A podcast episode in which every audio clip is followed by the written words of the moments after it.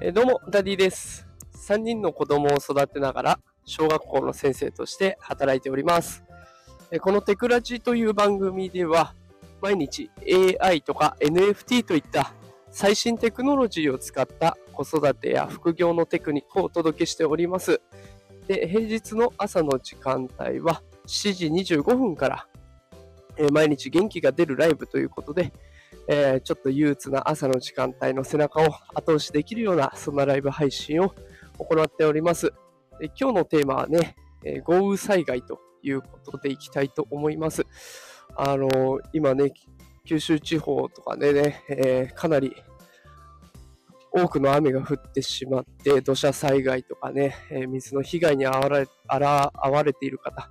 えー、たくさんいらっしゃる状態ですよね。で、あの、私も知り合いが福岡に住んでいて、えー、ちょっと動画を見せてもらいましたが、もう家の周りがね、えー、水で埋め尽くされている状態で、近くをすごい勢いで川が氾濫した水がね、流れてしまっている。だから外に出ることもできないような、えー、そんな状態を見させていただきました。で、やっぱりね、そういうのを見ると、こう、今ね、私が住んでいるところは、カンカン照りでね、暑いな暑いなというそんな状況であって、ちょっとねあのその暑さにめげそうになるんですけれども、やっぱりねそうやって被害にあわれている方を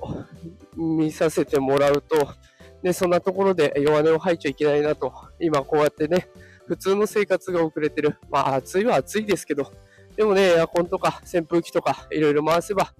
なんとかやっていけるっていうこの状況に感謝しないなしないといけないなって思いました。ね、今あの被害に遭われている方、きっと大変だと思います。ね、なんか私にできることがあればと思うんですけど、何もできませんので、せめてねこのライブ配信で、えー、頑張ってくださいというメッセージだけ伝えていきたいなと思い、えー、ライブ配信をさせていただきました。本当に今辛い状況だと思います。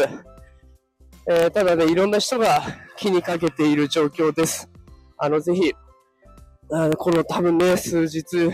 続くんじゃないかというところで、雨が去った後もね、えー、土砂をかき出したりとか、えー、いろいろ大変だと思いますが頑張ってほしいなと思います。えー、私もその福岡の方であった多くの雨の後の土砂のかき出しボランティア一回やったことがあるんですけれども、この暑い中での作業だとそのボランティアの方たちもね熱中症の危険があるということで、本当に多くの大人がちょっとずつちょっとずつ泥をかき出す、流れてきた木をどかすっていうことをやっていたのを今でも覚えています。ね、これだけ人間っていうのは無力なんだなっていうのを痛感した経験がありました。えーね、この後のことを考えると結構気が参ってしまう方も多いと思うんですけれども、それでもね今はあの復興しているところもあります。ね、絶対に元に戻る、ね、そう信じて頑張っていってほしいなと思っています。本当にあの気休め程度の言葉しかできませんでしたが、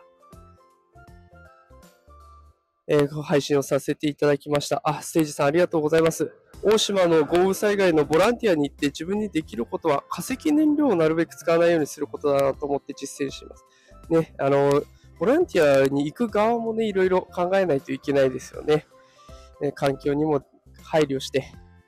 でそれで多くの人のためになる行動をとっていく、私もねできることをやっていきたいなと思います。えー、今日も最後まで聞いてくださってありがとうございました。またねあのちょっとでもいい情報が入ればコメントさせていただきたいと思いますし、できるだけね明るい話題をこれからも提供していきますので、よかったらまた聞きに来てください。それでは福岡県民、えー、並びに豪雨災害に遭われている方、皆さん頑張ってください。それでは今日はこの辺で失礼します。今日も一日頑張りましょう。いってらっしゃい。